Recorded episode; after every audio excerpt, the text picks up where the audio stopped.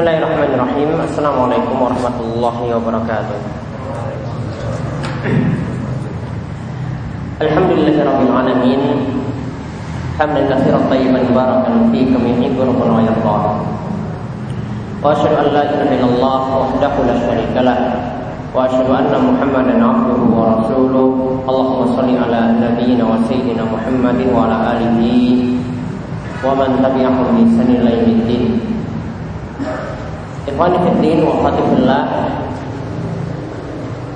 Para jemaah sekalian yang semoga selalu dirahmati oleh Allah Subhanahu wa taala.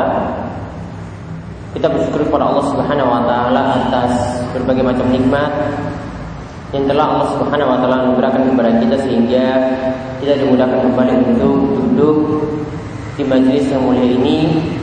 Dan kita mohon kepada Allah Subhanahu wa taala semoga kita dikaruniakan ilmu yang bermanfaat dijauhkan dari ilmu yang tidak bermanfaat dan juga mudah-mudahan kita dimudahkan jalan menuju surga Allah Subhanahu wa taala dan didekatkan pada amalan-amalan yang mendekatkan kita pada surganya dan juga kita dijauhkan dari neraka dan segala amalan yang dapat menjerumuskan kita ke dalam neraka.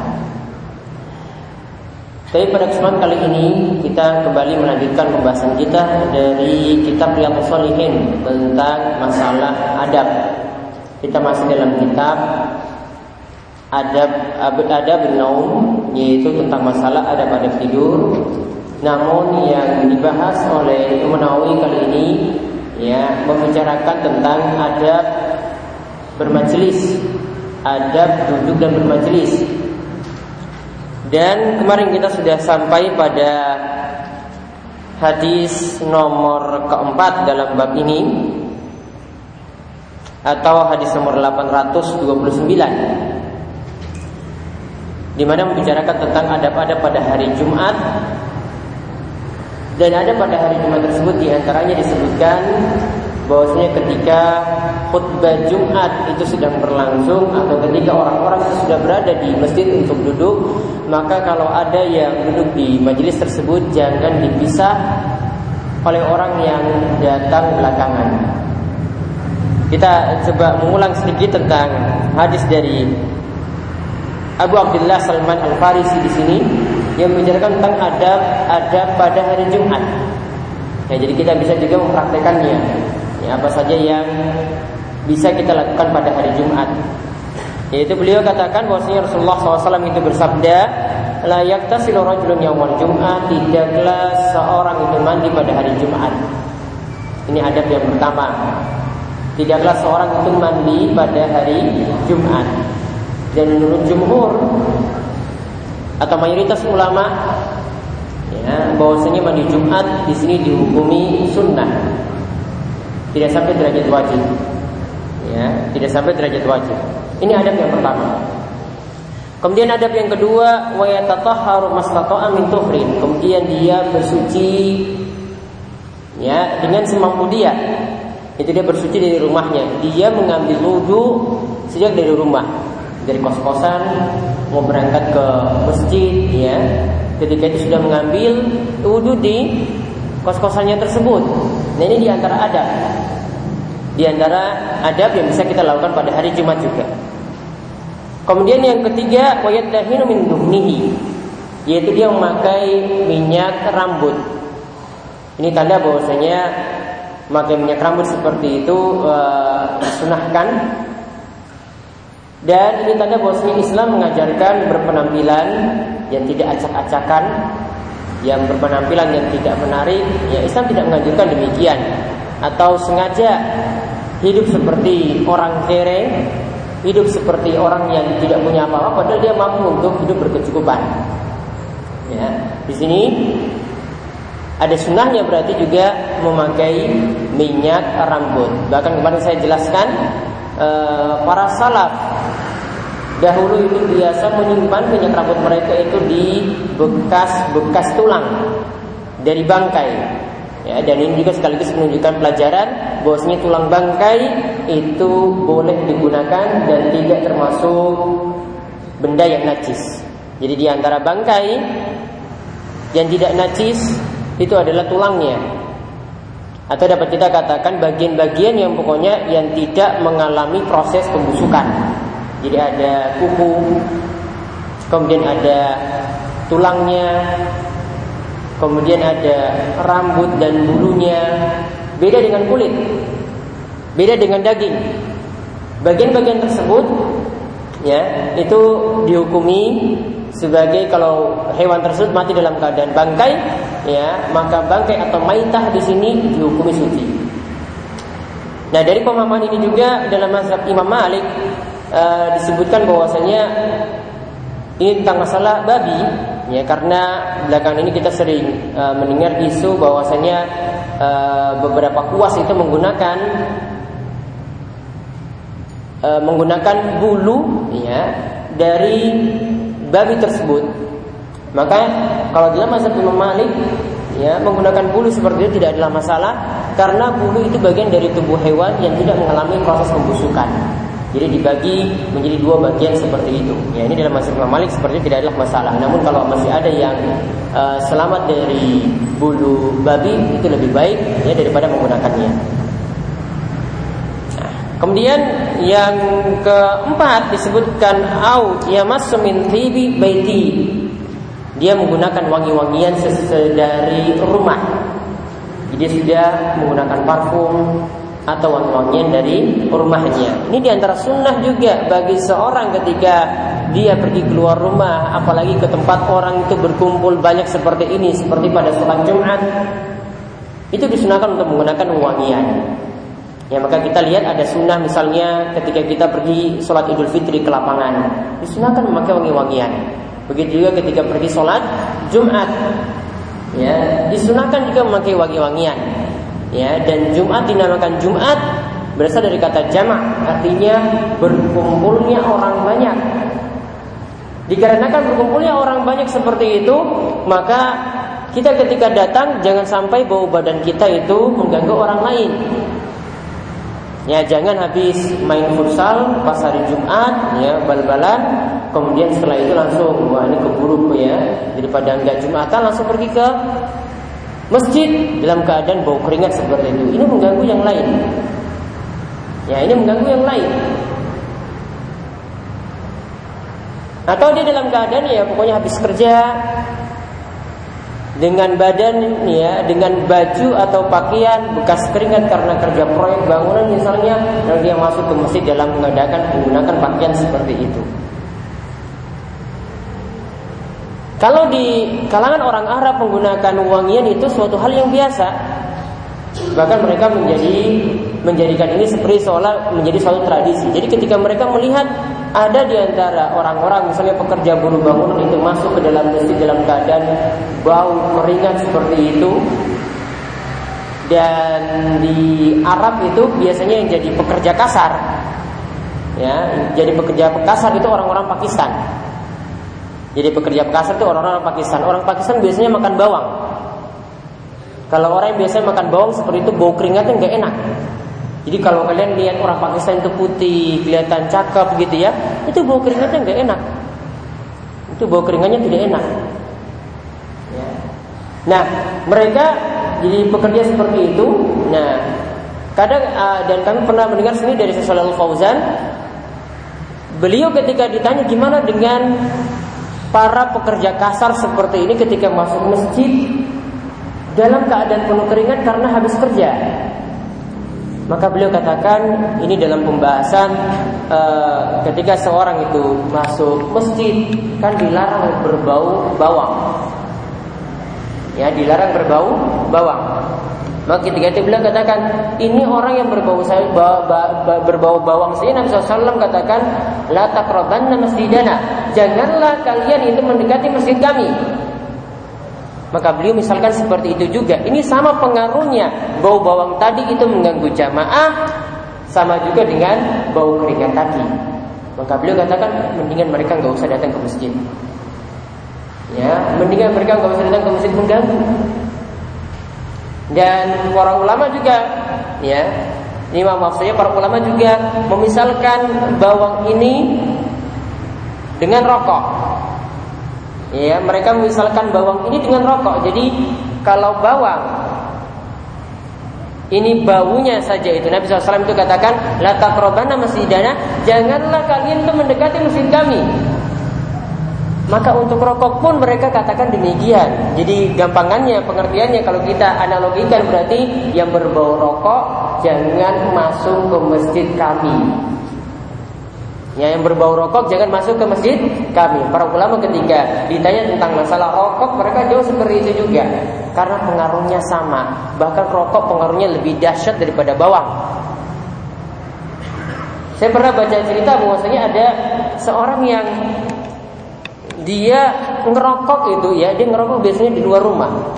Jadi dia kalau ngerokok itu keluar teras dulu, baru nanti kalau dia masuk dalam rumah ketemu anaknya yang masih bayi, ya dia tidak dalam keadaan merokok ketika itu jadi rokoknya di luar biar anaknya tidak terpengaruh dengan asap rokok ternyata anaknya ini punya penyakit ya paru-paru ketika kecil ternyata diselidiki bahwasanya anaknya bisa tertular penyakit tidak bisa terkena penyakit uh, paru-paru seperti itu karena apa? Bau rokok yang masih ada di bapaknya ketika dia masuk dalam rumah. Walaupun dia buang rokoknya itu di luar, Asapnya tidak masuk dalam rumah, namun bau rokoknya tadi pengaruh sampai anaknya sampai anaknya terkena penyakit paru-paru tadi. Jadi rokok ini lebih dahsyat, lebih bahaya walaupun tidak dalam keadaan dihisap tapi baunya kalau dicium oleh orang lain bisa ada pengaruh seperti itu. Maka lebih pantas ya rokok ini yang dilarang keras daripada bawang. Ya, rokok ini dilarang keras daripada bawang. Namun kalau kita lihat di desa-desa kalau acara pengajian dalam masjid itu sudah disediakan as asbak. Ya. Dalam masjid itu sudah disediakan asbak. Ya, dah, betul Ya, jadi yang kiainya itu ngomong, mereka tarik asap itu dalam masjid. Nanti kalau dia gak dapat asbak, dia sengaja di jendela jadi di samping kanan kiri kan ada jendela, jendela besar gitu ya. Jadi dia nongkrong di jendela tadi dia sambil tarik di dalam, nanti as dia puntung rokoknya dia buang di luar dekat jendela tadi. Ya, ini tidak berada terhadap masjid. Ya, ini tidak berada terhadap masjid. Perlu diingatkan seperti itu. Jangan sediakan asbak di dalam masjid. Dan tidak merokok. Ya, ganti tadi. Kalau tadi e, disediakan rokok untuk jamaah, maka ganti ya sediakan ya kasih minuman aqua atau teh kotak atau ada snack ketika pengajian. Itu lebih manfaat mereka dapat kenyang tidak dapat penyakit. Lebih manfaat. Tidak mengganggu juga jamaah-jamaah yang lainnya. Jadi kita kembali tadi di antara sunnah pada hari Jumat adalah memakai pewangian.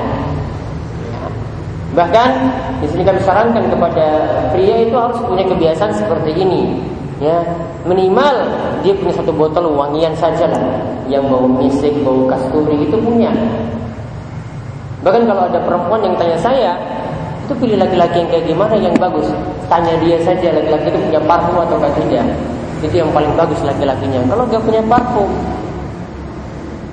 Berarti kan dia tidak perhatian pada diri sendiri kan? Coba kalau dia pakai parfum oh senang sekali kalau orang lain itu lihat. Apalagi nanti kalau berkeluarga. Ya Mungkin suaminya gak jadi kerja gara-gara istrinya tarik terus. Dan jadi ini sunnah ini yang perlu diperhatikan dan ini sangat sangat ditekankan atau sangat dianjurkan pada hari Jumat ketika kita mau menghadiri sholat Jumat di masjid. Kemudian yang disunahkan lagi dan ini kaitannya dengan bab ini yaitu ketika keluar semua yakhruju fala ini. Ketika keluar menuju masjid maka jangan pisahkan dua orang yang telah duduk. Jadi kalau di sini sudah sempit-sempitan di saf depan itu sudah sempit-sempitan, jangan tiba-tiba ada jamaah yang masuk kemudian mas-mas minggir-minggir. Padahal sudah sempit. Yang telat ya sudah kuasai uh, kuasai tempat yang di belakang. Jangan ambil tempat yang sudah sesak-sesakan di depan. Kecuali memang masih kosong. Kalau yang kanan geser ke sedikit ke kanan, yang kiri geser sedikit ke kiri, masih bisa dia masuk tidak ada masalah. Namun kalau sudah sempit-sempitan, ya di sini termasuk di sini, ya, fala yufarriqu ini. Ini ada ketika duduk, jangan pisahkan dua orang yang sudah duduk di situ. Dan dia akan makin jelas nanti di hadis-hadis sudah ini. Nah kemudian, nah ini berarti ini ada berikutnya. Lalu sini katakan lagi summa yusolli ma kutiba Kemudian dia sholat ya dengan sholat yang telah ditetapkan untuknya masuk masjid laksanakan sholat tahiyatul masjid terlebih dahulu. Namun perlu dipahami bahwa saya sebagaimana dikatakan oleh Syekh Abdul Aziz Al-Qarifi ya dalam kitab beliau sifat sholat Nabi. Ya Syekh Abdul Aziz Al-Qarifi adalah ulama muda dia punya buku juga sama seperti Syalbani. Dia beri judul Sifat Salat Nabi Sallallahu Alaihi Wasallam. Ya, di situ beliau jelaskan tentang pembahasan-pembahasan sholat yang memang cenderung ke pemahaman mazhab Hambali. Ya. Namun dari sisi e, penilaian-penilaian hadis beliau sangat kuat dalam masalah hadis walaupun uh, ulama tersebut masih dinilai muda Nah, situ beliau katakan bahwasanya sholat tahiyatul masjid itu tidak ada hadis yang menyatakan bahwasanya sholatnya itu tahiyatul masjid. Namanya tahiyatul masjid tidak ada. Tidak ada kita pernah lihat hadis yang katakan ini namanya sholat tahiyatul masjid. Seperti yang kita temukan misalnya ini namanya sholat duha. Ini namanya sholat tahajud atau sholatul lail. Itu ada. Namun kalau penyebutan sholat tahiyatul masjid sendiri tidak ada. Nabi SAW cuma mengatakan iza jala iza dakhala ahadukumul masjidah fala yajlis hatta yarka'a ra'atain. Jika kalian masuk masjid, maka janganlah kalian itu langsung duduk sampai kalian mengerjakan sholat sunnah dua rakaat. Sholat sunnah dua rakaatnya apa? Nabi SAW tidak menyebutkan secara letterlek sholat tayatul masjid, namun cuma lakukan sholat dua rakaat. Maka ketika ada yang masuk masjid, langsung dia niatkan, saya niat sholat qobliyah subuh. Maka tahiyatul masjid sudah masuk di dalamnya. Saya masuk masjid, tadi sudah ambil wudhu. Saya niat sholat sunnah wudhu. Jadi digabungkan dengan sholat tahiyatul masjid tadi. Sudah masuk juga di dalamnya. Bahkan kalau dia niat sekaligus, ya tadi masuk uh, sholat tahiyatul masjid habis wudhu sholat sunnah wudhu tadi qabliyah maghrib. Dan qabliyah maghrib ini ada sunnahnya juga. Sebagaimana Nabi SAW itu katakan sholat qablal maghrib ya lakukanlah sholat sunnah sebelum maghrib. Ya liman sya'a. Bagi siapa yang mau. Namun tidak ditekankan sebagaimana sholat rawatib yang dijelaskan dalam hadis Aisyah. Ya intinya di sini bisa digabungkan tadi sholat sunnah qabliyah maghrib sholat sunnah tahiyatul masjid dan sholat sunnah wudhu. Kalau dia niatannya cuma sholat sunnah komplain maghrib saja, wudhu sudah masuk dalamnya karena maksudnya adalah sholat setelah wudhu dua rakaat. Karena sholat sunnah wudhu juga tidak dikatakan sholat sunnah wudhu. Namun setelah wudhu pokoknya lakukan sholat dua rakaat sebagaimana yang dilakukan oleh Bilal sehingga suara terompahnya sendalnya itu sudah terdengar di surga. Padahal belum masuk surga, namun suaranya sudah terdengar di surga. Jadi digabungkan tiga sholat tadi, yaitu sholat sunnah qabliyah maghrib, sholat sunnah tahiyatul masjid dan sholat sunnah wudhu tiga dibolehkan. Jadi ketika masuk masjid disunahkan kerjakan sholat dulu. Namun pendapat yang tepat untuk hari Jumat tidak ada sholat qobliyah Jumat. Ya tidak ada sholat qobliyah Jumat. Yang ada itu ba'diyah, bisa dua atau empat. Namun yang Nawawi katakan kalau siapa yang mau lakukan dua itu menunjukkan minimalnya. Melakukan empat itu lebih bagus. Empat itu berarti dua rakaat salam, dua rakaat salam. Ya, namun kita lihat tadi ya apa dijelaskan uh, tadi sholat sunnah qabliyah Jumat itu tidak ada. Yang ada apa? Pokoknya lakukan sholat ketika masih masjid dua rakaat, dua rakaat, dua rakaat sampai imam naik mimbar.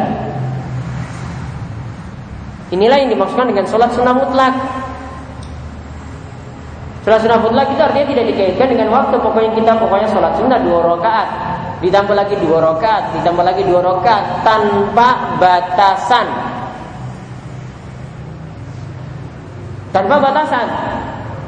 Jadi bebas, mau sampai 10, mau sampai 12, mau cuma dua, terserah. Sampai imam naik mimbar. Ya, jadi tidak ada batasan ketika itu. Nah, ini yang dimaksudkan di sini.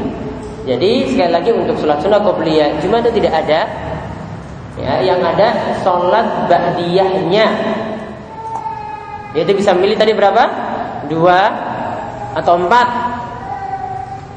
Ya, dua atau empat. Terserah di sini perbedaan dua atau empat di sini mau dilakukan di rumah atau masjid, pokoknya boleh memilih dua atau empatnya. Imam Nawawi ketika menjelaskan hadis yang menjelaskan tentang masalah sholat sunnah badiyah Jumat ini, beliau katakan bahwasanya tidak diperhatikan di rumah ataukah di masjid melakukannya. Pokoknya di rumah atau di masjid boleh memilih dua atau empat. Karena sebagian ulama katakan kalau melakukan di masjid berarti uh, bisa dua, ya. Nanti kalau dilakukan di rumah nanti empat. Atau sebaliknya ya.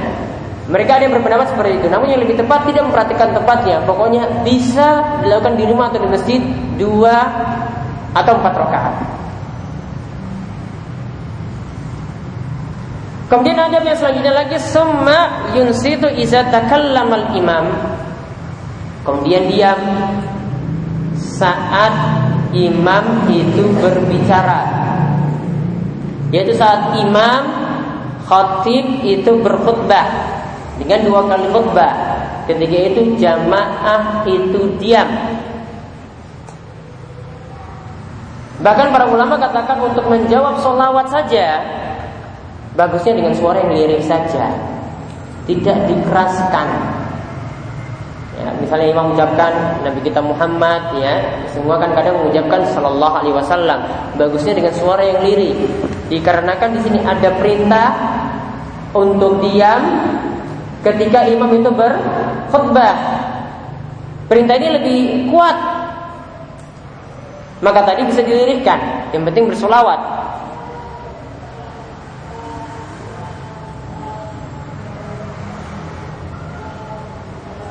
Kemudian juga kalau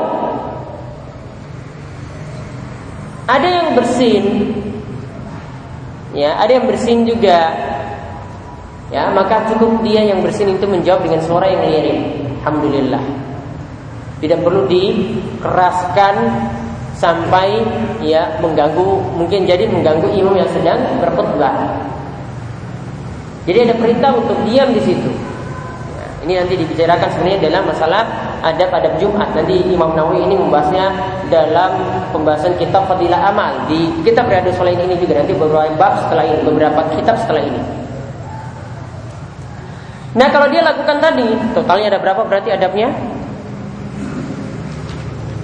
Ada berapa? Tujuh. Ya. Tadi yang pertama mandi, yang kedua itu bersuci, yang ketiga itu pakai minyak rambut, yang keempat minyak, uh, minyak wangi, yang kelima tidak memisahkan di antara dua orang yang duduk, yang keenam sholat ketika masuk ya masjid, kemudian yang ketujuh diam ketika imam itu berkhutbah. Nah kalau ada yang melakukan tujuh hal tadi, keutamaannya apa?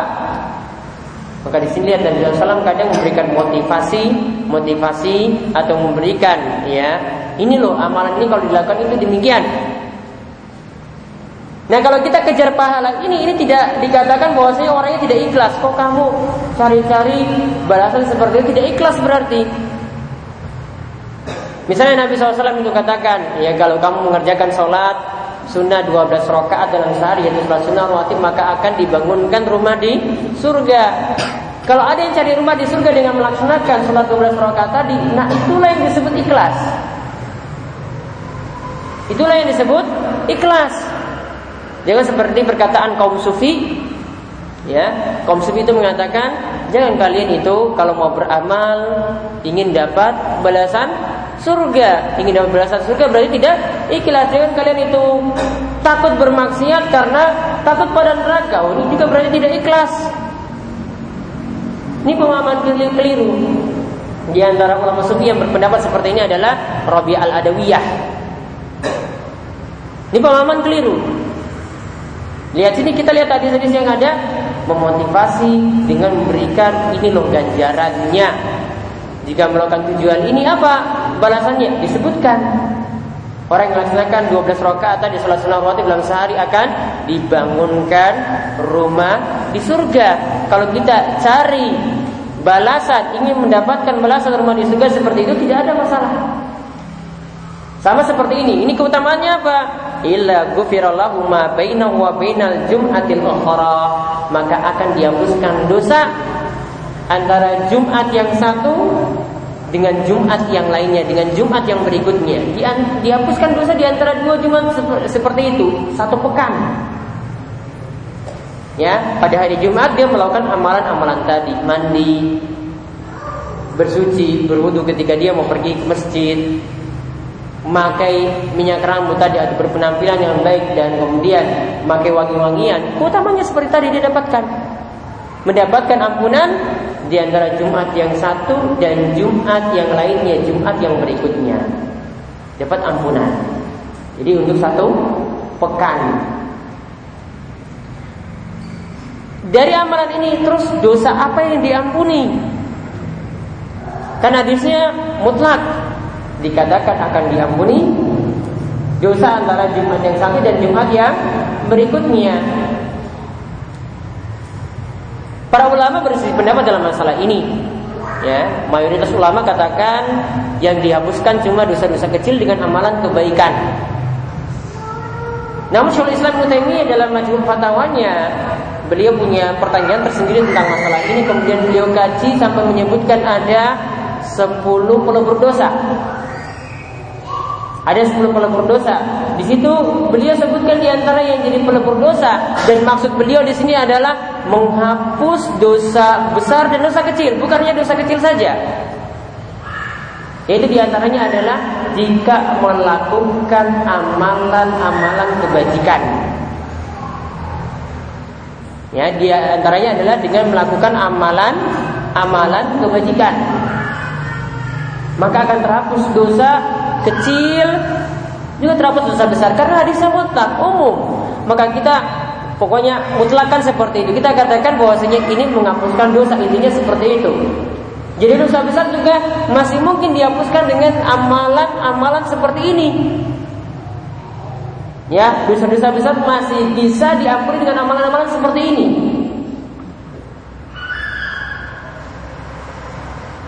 Nah itulah tujuannya Syaikhul Islam Mutamiyah menyebutkan sampai 10 pelebur dosa.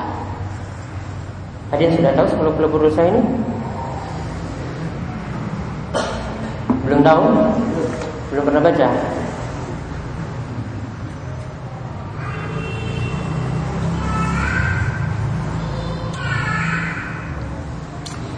Beliau bagi 10 pelebur dosa tadi kalau kita bagi, kalau kita bagi itu jadi tiga. Ada sepuluh pelebur dosa yang menurut Syaikhul Islam Taimiyah. Kita bagi jadi tiga kelompok. Kelompok pertama itu nomor satu sampai tiga. Nomor satu sampai tiga itu pelebur dosa yang dilakukan oleh manusia itu sendiri. Jadi ini kelompok pertama. Apa saja itu? Yang pertama taubat Saya tidak sebutkan dari dari secara rincinya, saya sebutkan poin-poinnya saja. Ya, mungkin pembahasan rinciannya itu nanti di waktu yang lain yang ada bedah buku atau yang lainnya. Saya punya risalah tentang masalah ini juga, maksudnya menerjemahkan dari uh, penjelasan yang tersebut. Kemudian yang kedua istighfar. Kalau tobat itu kalau memenuhi syarat-syarat yaitu dia menyesali, menyesali dosa yang telah lalu, kemudian kembali taat untuk saat ini dan bertekad tidak akan mengulangi dosa tersebut lagi di masa akan datang. Kemudian yang kedua tadi apa? Istighfar. Istighfar ya ucapan minta ampun kepada Allah. Dan ini juga punya faedah yang besar. Seperti yang disebutkan misalnya dalam surat Nuh, "Faqul tastaghfiru rabbakum innahu kana ghaffara yursilis samaa'a 'alaikum midrara." Maka aku mengatakan fakultu astaghfiru rabbakum wahai kaumku yaitu kaum Nuh. Istaghfiru rabbakum mintalah ampun kepada Rabbmu yaitu beristighfarlah perbanyak istighfarlah kepada Rabbmu. Yursilis sama alaikum midrara maka nanti di antara faedahnya akan turun hujan yang lebat dari langit. Maka faedah istighfar ya di samping itu akan menutupi dosa. Faedah istighfar juga nantinya itu akan memberikan limpahan rezeki. Maka pernah ada yang datang kepada Alasan Al Basri ya dia mengadukan beberapa hal. Ada orang yang berbeda, tiga orang yang berbeda. Ya, yang satu itu katakan mengadu pada alasan al Basri bahwasanya ini paceklik, kami ini mengalami paceklik yang panjang. Ada yang katakan bahwasanya hasil uh, panen kami itu gagal. Ada yang katakan kami ini bertahun-tahun belum punya anak. Kemudian dari tiga orang tadi yang berbeda tadi, Imam Al Hasan Al Basri cuma mengatakan, Istighfirullah Astagfirullah. Ya, mohon ampunlah kepada Allah. Tiga-tiganya datang Imam Al Hasan Al Basri menjawab sama seperti itu. Maka beliau berdiri dengan firman Allah tadi dalam surat Nuh, "Faqul tastaghfiru rabbakum innahu kana ghaffara yursilis samaa'a 'alaikum midrara." Wa yumdidkum bi amwali wa banina wa yaj'al lakum jannati wa yaj'al lakum anhara. Limpahan rezeki semuanya tadi diberikan hujan, diberikan harta, diberikan anak. Itu semuanya karena istighfar. Ini yang kedua. Yang ketiga, ini masih dilakukan oleh manusia, yaitu yang tadi kita singgung, amalan-amalan soleh.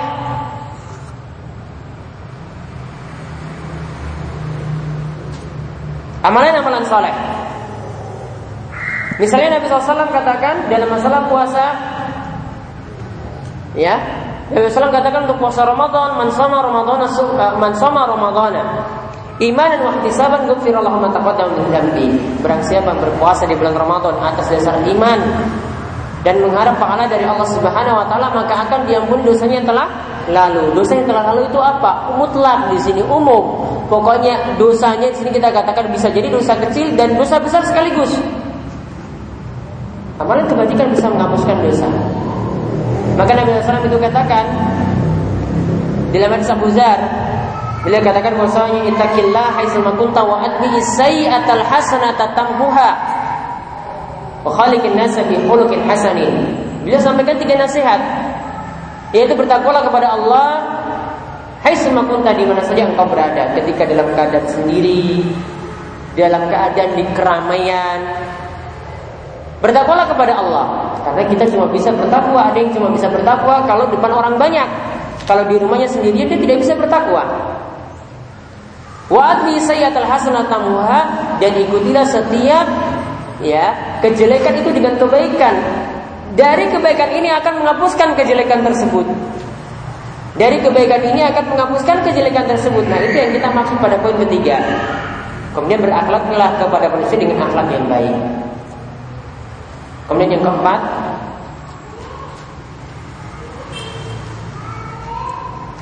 yang dua yang berikutnya itu dilakukan oleh orang lain. Kelompok dua itu adalah dosanya itu dari orang lain. Jasa baik dari orang lain. Jadi orang lain yang memberikan. Sebab dari orang lain yang memberikan. Yaitu yang keempat, doa dari sama orang beriman. Kata Ibnu Taimiyah contohnya seperti pada sholat jenazah. Pada sholat jenazah kan ada empat kali takbir. Empat atau lima? Empat. Setelah takbir pertama, baca Al-Fatihah. Setelah takbir kedua, selawat. Setelah takbir ketiga, doa. Di dalam doa yang diajarkan misalnya dikatakan Allahumma firlah warhamu wa'afi wa'man wa'akrim nuzulah wasimat khalafu dan seterusnya. Lihat kalimat yang pertama, ya Allah ampunilah dia, ya Allah rahmatilah dia. Ampunilah si mayit, rahmatilah si mayit yang mati ini. Minta ampunan, doanya itu bermanfaat dari mukmin yang hidup kepada mukmin yang mati. Bermanfaat. Artinya pengampunan dosa ini bermanfaat bagi si mayit tersebut. Kemudian yang kelima, kirim pahala pada si mayit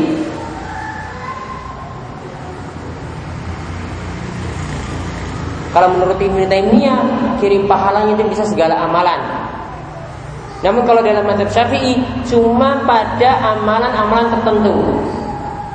Kalau kita Syafi'i itu len, maka ikuti mazhab Syafi'i.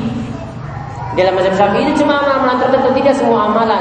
Ya, amalan tertentu yang para ulama sepakati misalnya sodako. Sodako itu bermanfaat bagi si mayit, kirim pahala berupa sodako kepada si mayit itu bermanfaat. Sepakat, para ulama sepakat.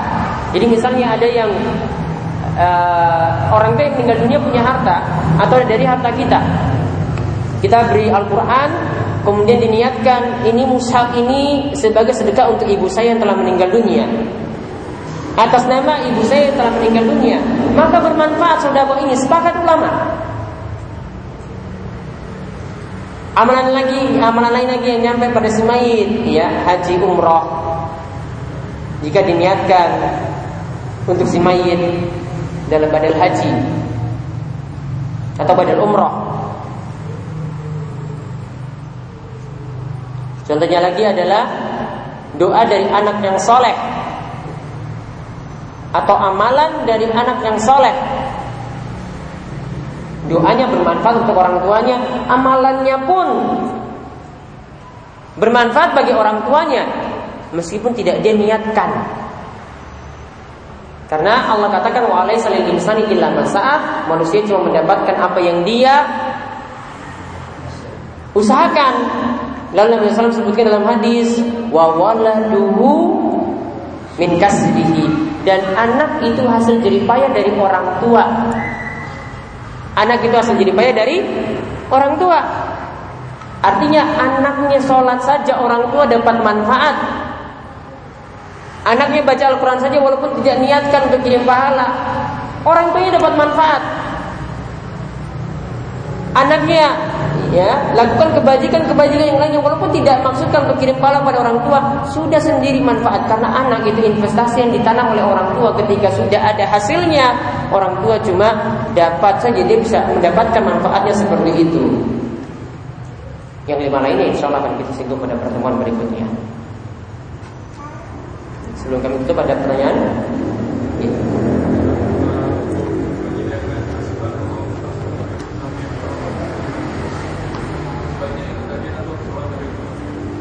Kalau bisa tidak sediakan asbab.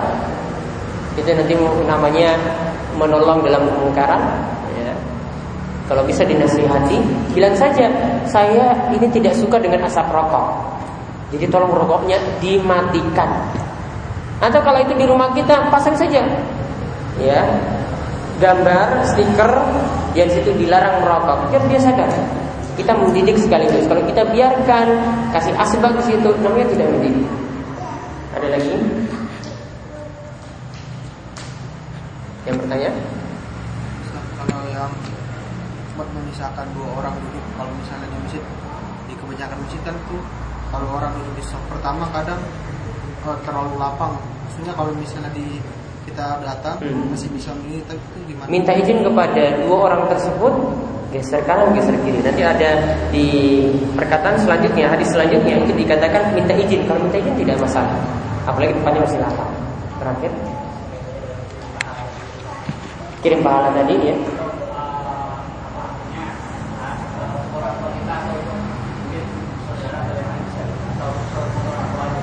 Bisa kalau untuk orang tua untuk anak tidak dipersyaratkan amalannya. Amalan apa pun bermanfaat untuk orang tua. Namun kalau orang lain selain anak cuma pada amalan-amalan tertentu. Haji umroh sodakoh kemudian doa kirim doa saja itu sudah bermanfaat. Amalan yang lain yang tidak ada dalilnya tidak bermanfaat. Kalau selain anak pokoknya harus dengan dalil. Kalau mengumrohkan ada dalilnya. Boleh. Jadi kalau mau umroh asalkan kita sudah berumroh. Kalau belum nggak boleh. Kita sudah berumroh dulu, nanti berumroh kedua kalinya nanti bisa diniatkan untuk orang tua. Bermanfaat, pahalanya orang tua akan dapatkan. Syaratnya sudah berumroh terlebih dahulu. Haji juga demikian. Syaratnya sudah berhaji terlebih dahulu. Kalau dia niatkan untuk orang tuanya langsung, jatuhnya tetap pada dirinya, tidak pada orang tua. Ya, karena dia harus melakukan kewajiban haji dulu, kewajiban umroh dulu, baru membadalkan atau menggantikan orang tuanya. Sallallahu alaihi Muhammad wa alihi wasallam. Alhamdulillah. Subhanallah wa bihamdika asyhadu an la ilaha illa anta astaghfiruka wa atubu